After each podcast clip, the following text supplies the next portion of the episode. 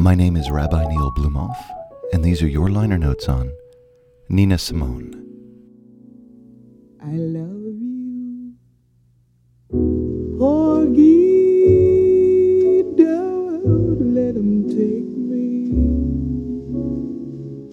Nina Simone was born Eunice Kathleen Waymon in North Carolina in 1933, and she helped to define in the mid 20th century a beautiful, different, activist sense of what jazz can be in America. With you forever, and I'll be glad. She was known as one whose first love perhaps was classical music, and she devoted her early life to learning and being a pianist. And there's a story that's told that she had applied to the Curtis Institute of Music in Philadelphia. She was later told she was rejected because she was African American.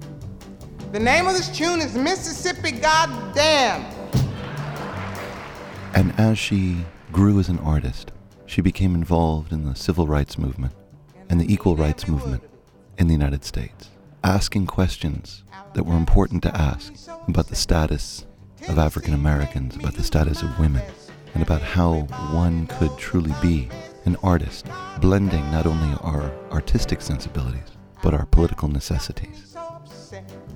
Tennessee made me lose my rest, and everybody knows about Mississippi Birds flying high, you know how I feel. How do we blend our interests? How do we blend the different aspects and characters of what comprises our person?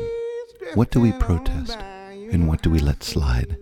We are a combination of so many things, of mirrors and voids, of order and chaos. Nina Simone's music links us all together and says it is in the wholeness of our existence, with moments that are cracked and frail, that truth is presented that can make not only our life, but this world stronger. And I'm feeling good. My name is Rabbi Neil Blumofe, and you've been listening to Liner Notes, a project of Views and Brews, KUTX 98.9. Listen well and have courage.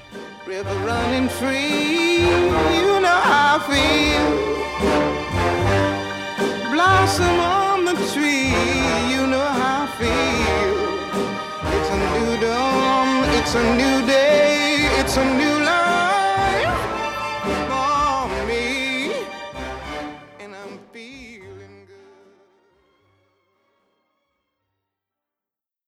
Thanks so much for tuning into this podcast, produced at KUT Radio in Austin, Texas. For more information on KUT programs and to support the station, go to KUT.org. And thanks again.